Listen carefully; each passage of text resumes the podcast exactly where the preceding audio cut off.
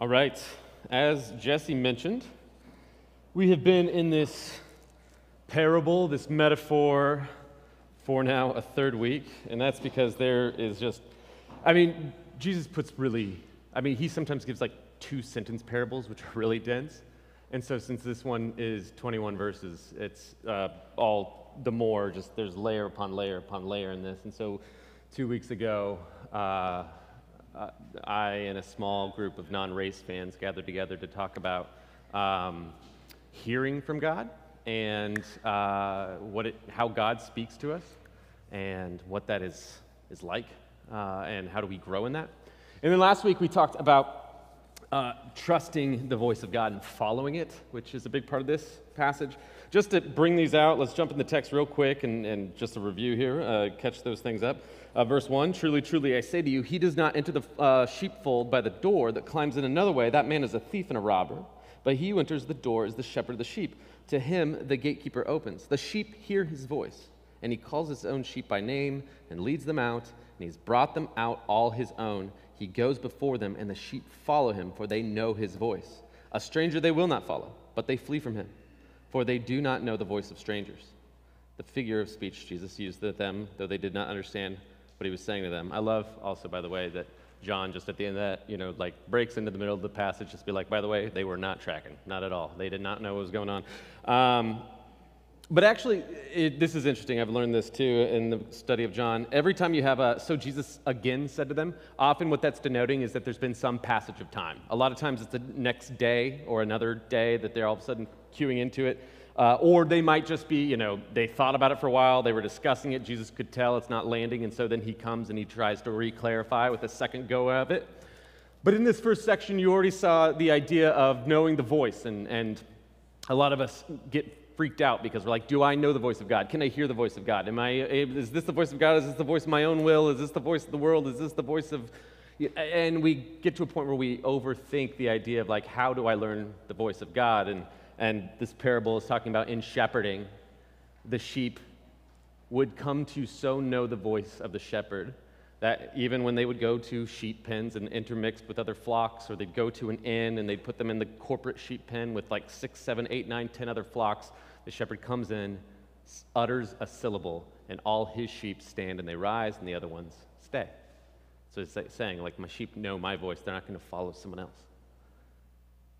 And then in the next section, verse 7. Let's go 7 to 10. So Jesus again said to them, Truly, I say to you, I am the door of the sheep. All who came before me are thieves and robbers, but the sheep did not listen to them. I am the door. If anyone enters by me, he will be saved and will go in and out and find pasture. The thief comes only to steal and kill and destroy. I came that they might have life and have it abundantly. We mentioned last week that's one thing that we don't often get about shepherding is this concept of what the door is, because I usually think of it like, or have thought of it historically, is like, yes, he's the doorway into the love and the kingdom of God. But you have to remember, Jesus is making a specific shepherding metaphor, and so it means something specific to shepherds. And we talked about that last week. A sheep pen would be walls five, six, seven feet high, so that predators could not climb over them. But there would be no actual gate or doorway. There would just be an opening that was about the length of a person because the shepherd overnight would sleep in the doorway and he would become the door. No animal passes over him because they know not to mess with shepherds after some experience with them. No sheep passes over them to get out because their shepherd is sitting at the door. And this concept that he says, like, hey, if you go in and out, if you wait for me and you don't you know, you can't climb over the walls, but you don't like let someone take you over the walls. And you go and you'll find green pasture and you will find life to the full. And last week was really just defining what it was to have life to the full, which we defined as it's life without lack. Like you lack nothing, ever. You're not behind. You're not somewhere where you shouldn't be when you're following Jesus. You're not, even though everything around you feels like it's falling apart, you have no lack, you have no fear. We gave that quote last week of Dallas Willard saying, There's absolutely nothing to fear. I say again, nothing. You have nothing ever to be afraid. And we have beef with this idea because we're like, man, that's just not how the world works. And we rephrased, or I, re- I put a, together a paraphrasal of the 23rd Psalm, which just partially Willard's and partially my own, Dallas Willard again, where a life abundantly is like this The Lord is my shepherd. I'm under the care of another. I'm not in charge of my life. Gosh, that's the good news. I've laid down my kingdom and began to seek the kingdom of Jesus. I'm living the God with life. Therefore, I will lack nothing. He makes me lie down in green pastures. He leads me beside still waters. He's leading me to life in the full, life to the full. There's nothing I need to fear. There's nothing that will make me say I lack something. You will grow me. You provide a life in which I will become as fearless, as wise, as selfless, as full of peace and life as you are. When people see my rich soul, they will say, This is what God must be like. Even though I walk in the valley of the shadow of death, it doesn't matter how confused I am or where we are going, I will remember all the ways you have proven I can trust you. And I won't fear anything because you're with me. You come close to me so I can feel your nearness. Though my enemies are all around me, you provide me a feast. My cup, my provision is bottomless. Surely, no matter what happens, no matter how I run, no matter how I fail, no matter how unprepared I feel, no matter how uh, sin or brokenness of the world will come and pass over my life, over my community, I will find it impossible to get away from your goodness, your provision, your protection. It will hunt me down and capture me. And I will forever dwell in the provision and presence of the all powerful Creator and King of everything. I yearn for that. I've spent most of my life trying to achieve it on my own. Still do. Again, I mentioned one of our fears is just like that's just not just not realistic. Like I've seen other Christians, nobody really seems like they're getting to this point. No one really seems like they're experiencing total peace and no fear. Like everyone, even the believers I know, even the strong believers I know, seem to be really freaked out most of the time. I would challenge us to say, as G.K. Chesterton said, and I quoted last week, following Jesus has not been tried and found wanting, it has been found difficult and therefore untried. That many of us, even if we're honest, yes, it's a daily fight to have to follow Jesus. It's a daily fight to have to trust Him more than I trust myself. And most, not, not most, all of that which I experience is one of two things the brokenness of the world that has entered through sin, or me trying to do it on my own and trust me myself more than following the shepherd. Another thing that we freak out is like, what if, as I already mentioned, what if we don't hear him correctly? What if I don't follow correctly? What if I mess this up? If there's, as I said like last week about myself, I live with the low grade sense of believing if there's a way to mess it up, eventually I will mess it up. Give me enough time, and I can't keep it together for that long. But it's, remember the metaphor. The metaphor is sheep following a shepherd.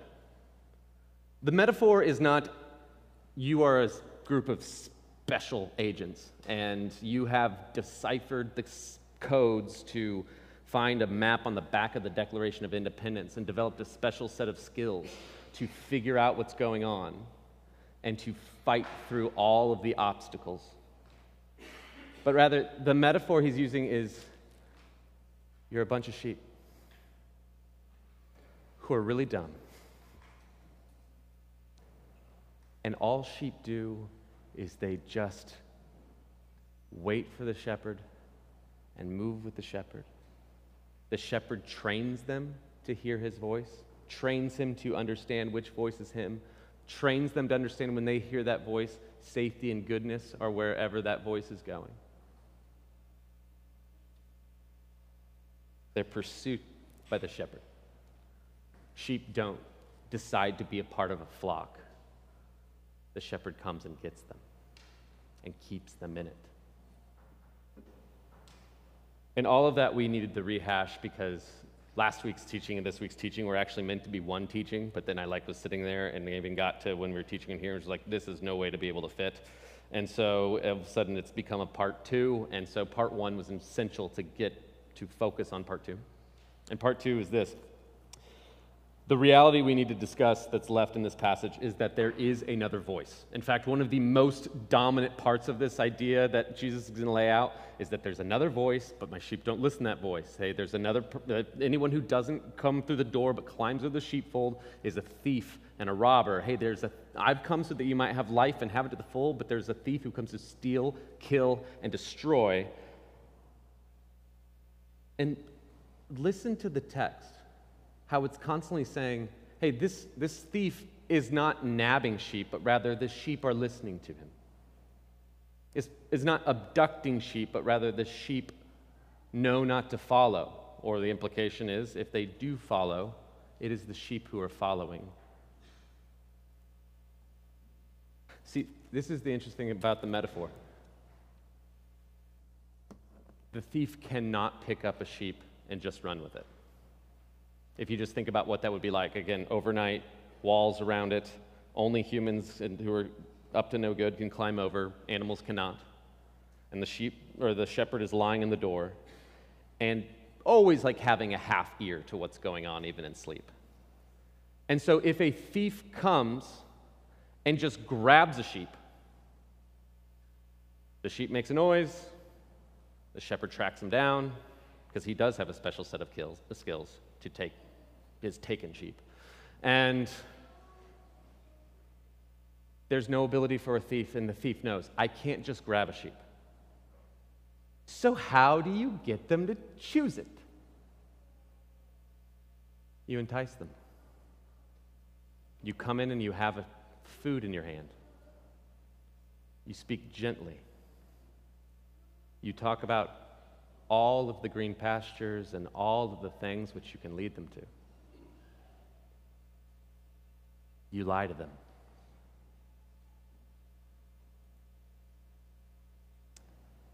In John 8 44, we already read it and went through it.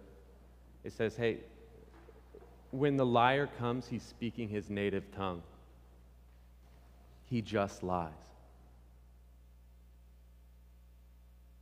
The thief has no power in this world except that which comes through you and I.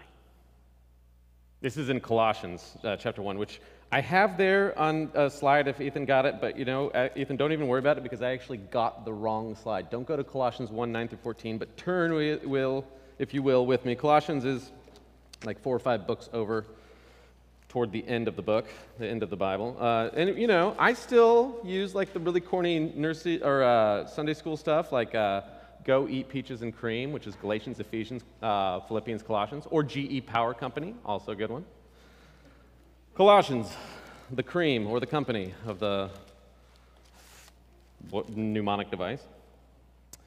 Chapter 2. And let's go, verse 8. See to it that no one takes you captive by philosophy and empty deceit according to the human traditions, according to the elemental spirits of the world, and not according to Christ. Already, we're talking about not that they can just steal you. They're not taking you captive by knocking you out and carrying you off. How are they taking you captive? By telling you the, some philosophy that sounds pretty good. Let no one take you captive that way. For in him the whole fullness of deity dwells bodily, and you have been filled in him, who is the head of all rule and authority. In him also you are circumcised with the circumcision made without hands, by putting off the body of the flesh by the circumcision of Christ, having been buried with him in baptism, so that you were also raised with him through the faith and power working of God, who raised him from the dead.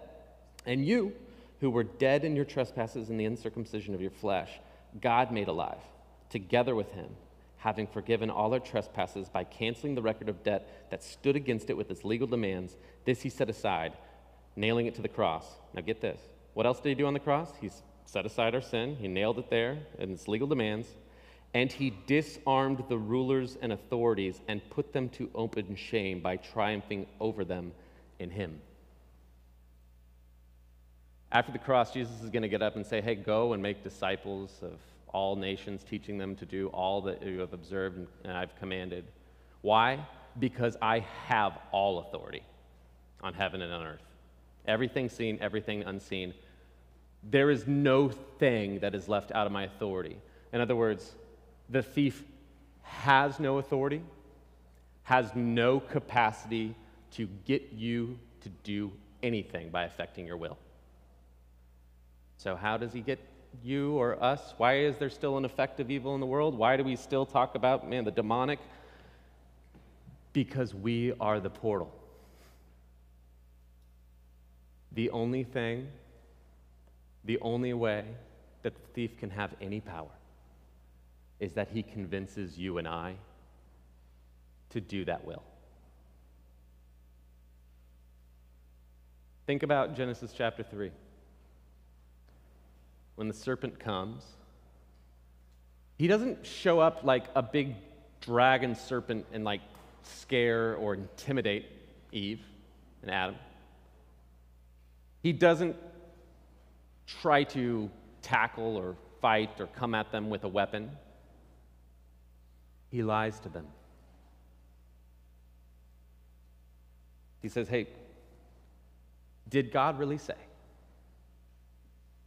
That you can't eat from this tree? And Eve answers him in a way, says, No, we don't, we, God said not eat from the tree. And he said, No, he's holding back from you because if he knows you eat it, you will know good and evil. Here's the reality if they eat it, they will know good and evil. It's a truth. Everything that he says, everything that he says, every lie that's actually plausible is somewhat true. Absurd lies don't stick. Things that are mostly true, but their context makes them slightly deceptive, are extremely powerful. And so,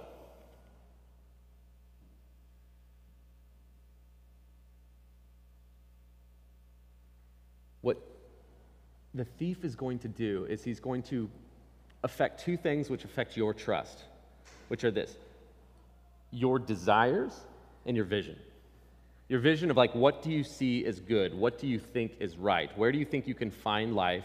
Where do you think you will find death? Where do you try to go and where do you, where do you go to avoid?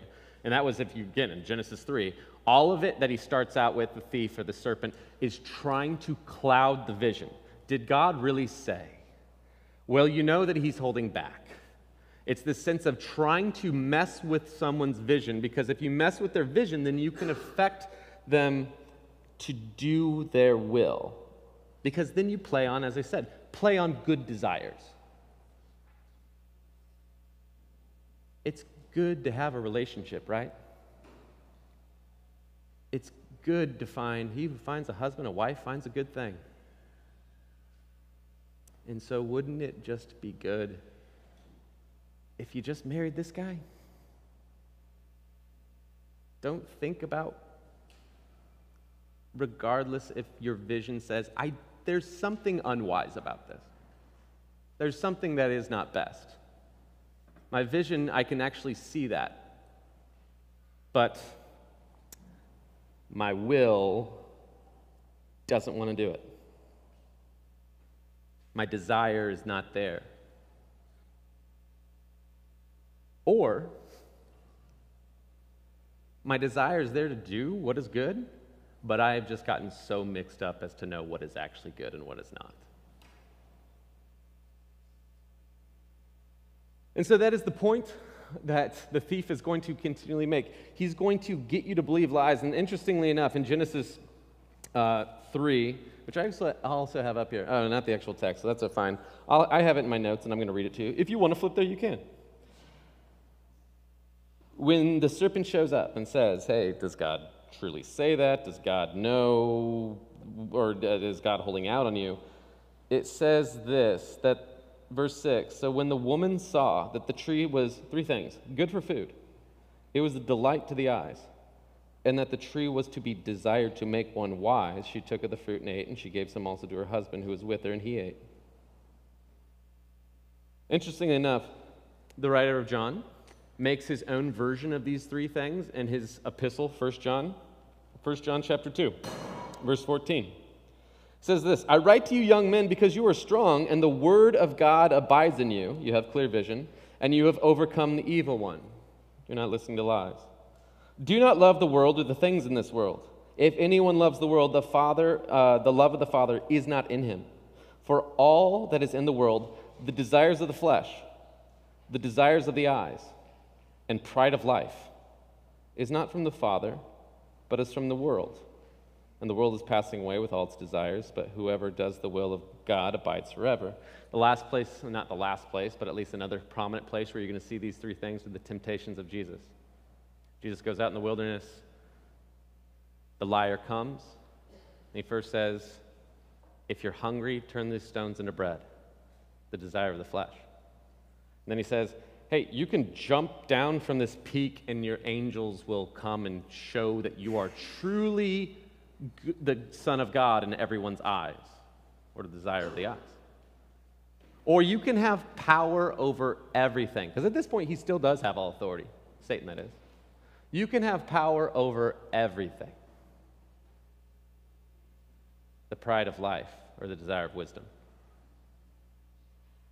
What these could be otherwise phrased as is this flesh, the temptation to be fulfilled to be comfortable, to be completely content, to be stress free, to be joyful, to be without lack, to have your provision be bottomless. Or the desire of the eyes, to be loved, to be admired, be respected, to be honored, to be desired. or the temptation of to make one wise, the pride of life, to be in control, to have it all together and figured out, to not be vulnerable in any way because you've thought of everything. You've got a plan to be safe and secure and completely unbothered and unhurried. All of which are good things. All of which are actually things that in Psalm 23, God says, I desire to give you a life of these things.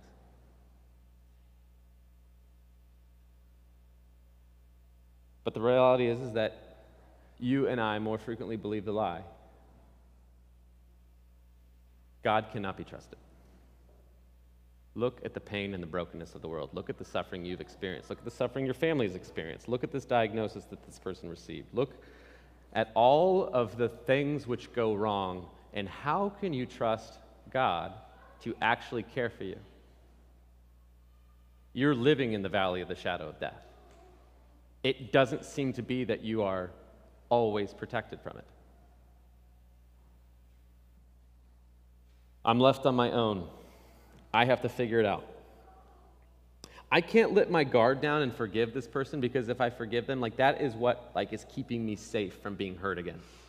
I need my bitterness. It is it feels good. I can't serve others because if I do, they'll demand everything from me. They'll walk all over me. I need to look out for myself. If I'm generous beyond, if I'm just constantly giving and giving and giving my time and my resources, I will be drained of them. In fact, I need to store up and even take from other people if I have the opportunity to, or if someone just, you know, I, some situation happens and they just don't, you know, take from me, or like somebody just leaves something and I don't know whose this is. I need to gather as much as I can, yet I never feel like I fully have enough. I always feel like I need a bit more.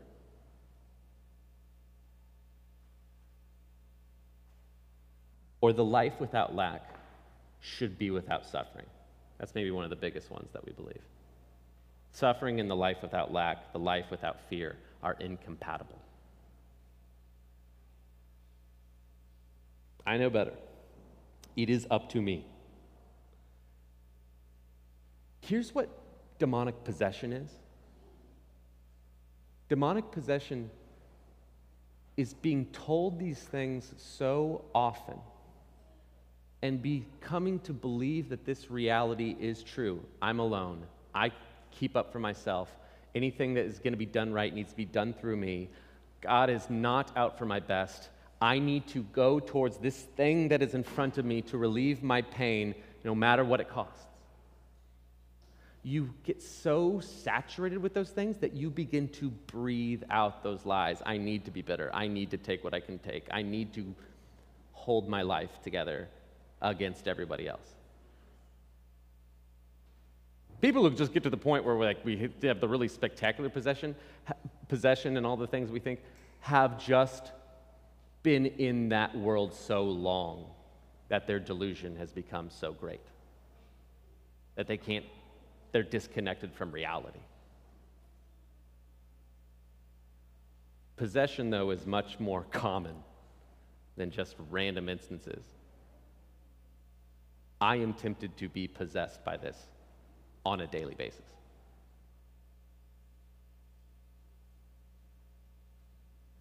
And so we breathe out these lies. We become the portal. We make systems in this world that are based off of you got to do things and you got to look out for number one. And then all of a sudden, the systems in the world start and themselves being what breaks down trust and breaks down relationship.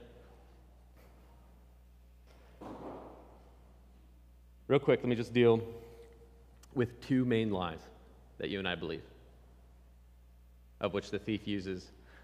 Again, let's go back to this metaphor. No one can make you do this. No one can make you not trust God. The thief can only try to entice you with something and say, Don't look beyond me, but just look at this thing in my hand and come to me. And slowly crawl into my arms. Two major lies. Actually two out of this passage. There's more, but these are two ones that I see in the passage and I think are Jesus is intending. One, he talks about, hey, if you stay in the walls and then you go through me the door, and you will find life and you will find freedom, you will find green pasture. But the reality is, there are walls. There is definition to freedom, which is so counterintuitive to us because we think of freedom as the my ability to do whatever I want to do.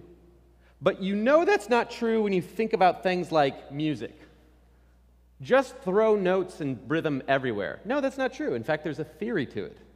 In fact, there's a key and there's a tempo and there are notes that blend and notes that even intentionally don't blend, but they create some powerful chord is there. They have, yeah, they have chords, they have progressions, they have augmentations. They have diminished notes. Music has structure. Every song you have ever listened to is pretty much this verse, chorus, verse, chorus, bridge, chorus, chorus. That is it. You love it. I love it. Unless you listen to something symphonic in which it is theme, inversion of theme, playing with theme, coming back to original theme, new theme, done. More or less. Caleb would probably say, mm, not quite. But regardless, it is within the realm. You get it when you understand laws. There is not any of us who wants to live in a place where there is complete lawlessness. Nobody wants to live in the Congo where might is right. And you constantly live in a place like we might, we might disagree what lies or uh, what laws will bring life, but nobody wants to be without them completely. In fact, the reason that we debate so passionately about them is because we know we need them. And we want the, law, the laws that we believe will actually give us the structure to find life and freedom. Or if I want to buy whatever I want, that's great. But if I want to plan out what I want and think about how I use my spending, if I want to eat whatever I want whenever I want it, wonderful. But I'm going to feel terrible later. If I'm a fish, I can make my home outside the water, but I give up the freedom to be able to breathe.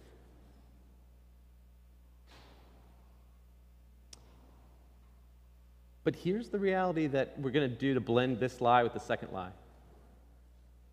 There is a degree of suffering to give up what you desire. That actually is a level of suffering. You have to suffer to say, I am going to not trust myself because that is going to give you a level of psychological, maybe physical, like you're withholding something physically from you. Maybe your entire life you will miss out on something that you truly want and you will yearn for. A really simple example of this, which I borrow from the late great Tim Keller, but I'm also now experiencing it directly with myself, is I'm teaching my oldest two sons piano. It's going marginal at best. But we are working and we're getting there. And I said to them in the very first lesson, and I say to them routinely in every lesson, this will not always be easy. This will not always be fun. This will be worth it. And just last week, Sunday comes, Sunday afternoons, we do the piano lesson. And they say, We don't want to do piano because it's a sunny day and their friends are all outside and everybody is playing and it is a good time and they have to deny something, they have to give up something that would be good, which is playing outside on a really good day. And I said to them, No, we're doing piano. And they said, Piano's not fun. I said, It is not always fun. It is not always easy. It is worth it.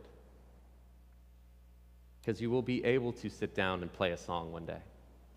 You might even be able to write one. You can sit around and impress girls at college.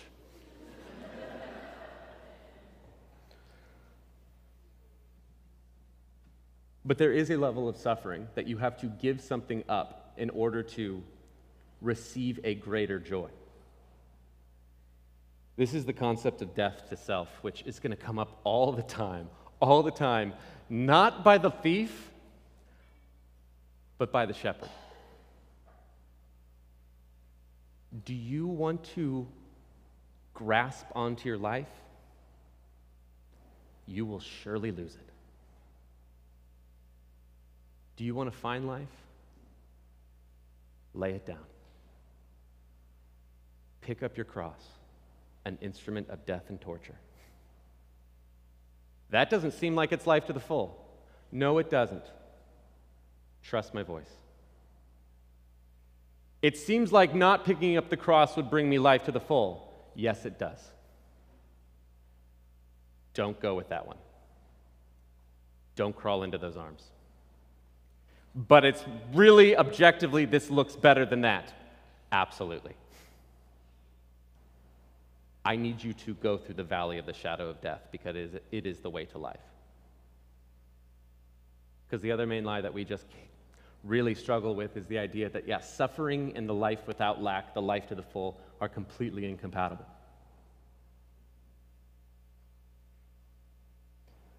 Last week we talked about that in order to actually find life, you have to risk trusting the shepherd. Which means that you have to get to the point where you say, I give up on trying to figure out what is right, what is best. I give up trying to like say, no, you need to explain everything to me and I need to be able to understand it before I can follow you because I am going to choose to believe that this thing that looks shiny, but if I think about it long enough, I can see it leads to death. And so I am going to go towards this thing that looks like my own death. But I'm listening to the shepherd who said, Trust me, this is going to work. You can trust me because I am the good shepherd. I will not let anything happen to you ultimately, in an ultimate sense. Because everybody else, when the wolf comes, runs away. If I have to, if it comes to it, I will put myself in front of you and the wolf, and I will take it. There's no way you die in this situation.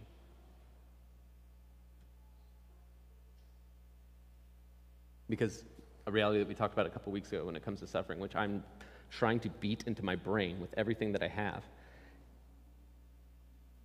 is that when I'm suffering or when I'm experiencing some level of, of something not working out or depression or, or constant stress or whatever it is, I am so stuck in a place of that this, A, that I'm uniquely experiencing suffering, that other people have like figured this out. Um, and other people have like, you know, their lives are so much better from the outside. And I know they have problems, but their problems aren't like my problems. My problems are real problems. And but the reality is, is that suffering is the normal way to maturity. It is not the exception to get really spiritual people towards maturity. It is the way. You don't grow mature if you want to avoid suffering at all costs. Also, you will not avoid all suffering at all costs. You can numb it, you cannot avoid it. By the way, the numbing also has diminishing returns and eventually won't work anymore. And then you have to choose am I going to go through suffering or not? Or am I going to experience it or not? Everyone experiences it. And ultimately, it's not without hope. Romans 5 is going to say, hey, we rejoice in trials and sufferings of various kinds. Why in the world would you do that? Because we know that suffering and trials is going to build up endurance. It's going to build up my ability to trust God even when it seems like we're going somewhere that I don't want to go. That's endurance, by the way, the willingness to suffer. It's going to build up endurance, and that endurance is going to build up character character that's going to say, no, that is not good, this is good. That is not life to the full, this is life to the full. That is contributing to the world of death, this is me now following Jesus and bringing life. It's going to build up endurance, it's going to build up character, and it's going to build up hope. Or my capacity to live with certainty of a coming reality.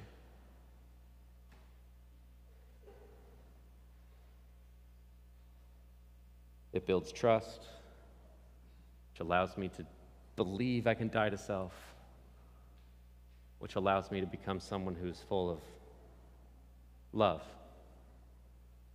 and peace and patience and kindness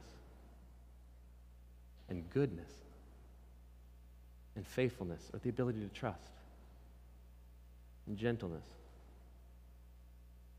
self control. That looks good, but I'm not going to go toward it. This doesn't look as good. But I've been proven wrong than Jesus right before.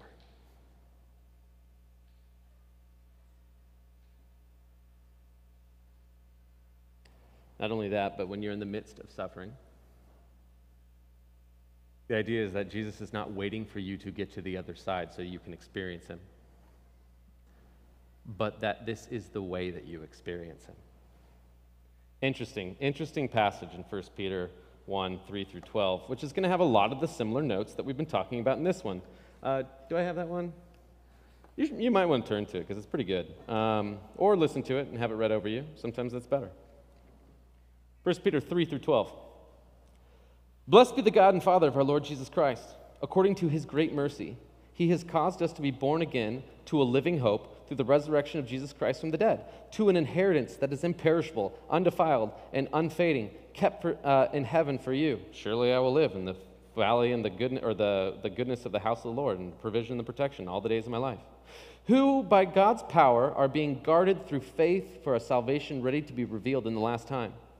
In this you rejoice though now, for a little while, if necessary, you have been grieved by various trials, so that the tested genuineness of your faith, that endurance and that character and that hope, that are more precious than gold, that perishes though it is tested, through you, uh, though, or though it is tested by fire, may be found to result in praise and glory and honor at the revelation of Jesus Christ, though you have not seen him you love him. Though you do not now see him, you believe in him and rejoice with joy in the inexpressible and filled with glory, obtaining the outcome of your faith, the salvation of your souls. Concerning the salvation, the prophets who prophesied about the grace that was to be yours searched and inquired carefully, inquiring what person or time that the Spirit of Christ in them was indicating when he predicted the sufferings of Christ and the subsequent glories it was revealed to them that they were saying not them, uh, that, uh, to them that they were serving not themselves but you and the things that have now been announced to you, though you, those who preach the good news to you by the Holy Spirit sent from heaven, things in which angels long to look. That phrase, things which angels long to look, has always fascinated me. What do angels long to look into? The rest of the passage is about hey, there's goodness coming, but you're going to experience some suffering and trials now. The prophets were pointing to what? To the moment where Christ would suffer and then be glorified. It's about this relationship between suffering and joy. Here's the reality angels don't suffer. They have never been in outside the presence of God, they have never experienced suffering. And they feel like they're missing out. They long to look into these things. Why? Because they look at Jesus who suffered for the joy that was set before him, for the glory that would come and be his. The reason you and I suffer is because he suffered first and because he wants to bring you into all the joy and the life to the full, a life without lacking anything and without fearing anything. And he says, Do you want that? The pathway is suffering. How can I trust you? Because I'll do it first. And I will show you the joy and the glory on the other side.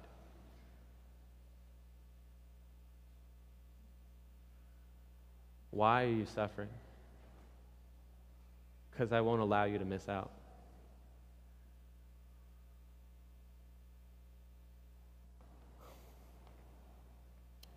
Last quick story. Um, my wife, Sharon, regularly takes days where she just tries to go out and pray and read, read scriptures and just take like a day um, with God and with the Spirit.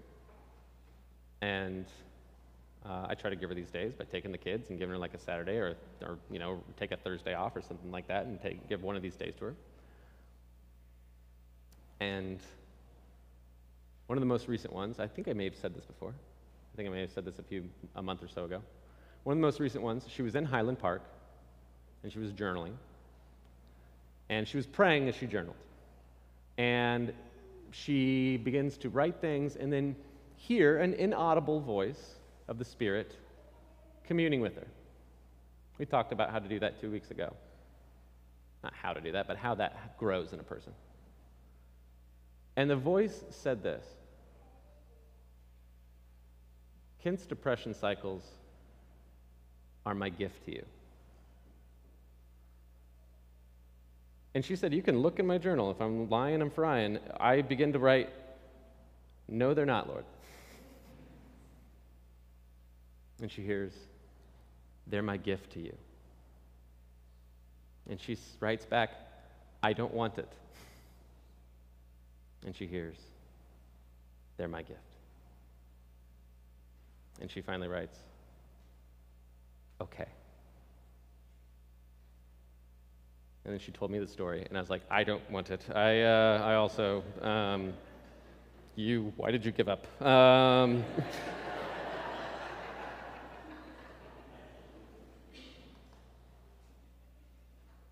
but the reality is, we suffer because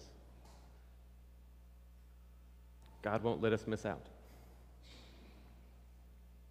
And so we rejoice in sufferings and trials of various kinds because we know that because of them we won't miss out on endurance. We won't miss out on character, on being able to trust God and believe with hope that a future reality will come to pass. And it comes through this.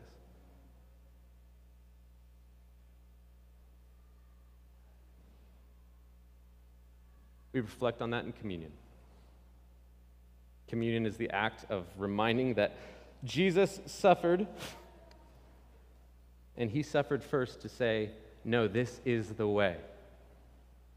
The whole idea of like, hey, pick up your cross and follow me is because he's going to say, I'm going to do that and show you that this is actually life to the full and going to lead to all the joy you want. And so we come and we take of the bread, tear it and dip in the cup, and it's the body of Christ broken for you. To take away your sin, yes, and to show you that this is the way to life. And the cup is the blood of Christ shed for you to cleanse you and to show you that to lay down your life is how you find it. And so uh, you may come during the next song at any point to the stations here. Gluten free is in the center. Come down these center aisles or turn down the side. Let us pray. Father God, let us learn to trust. Lord, let us risk to trust. Lord, let us grow in hearing your voice grow in following your voice, and grow in rejecting the other voices. And that is simply ours as we just follow. Lord, you have said that anyone who wants this, Lord, they are not far from you. They are not ones who, oh, I, you'll want it and you'll never get it. If we want it, it will come because it takes a great amount of trust and faith merely to want it. And you work with that. So, Lord, allow us to want it more than we want to save our own souls, or save our own lives, I should say, and save our own flesh. And give them up so you can give them back with life to the full and glory that we can't even fathom. But angels can, and they're jealous of us. I pray that in Jesus' name. Amen.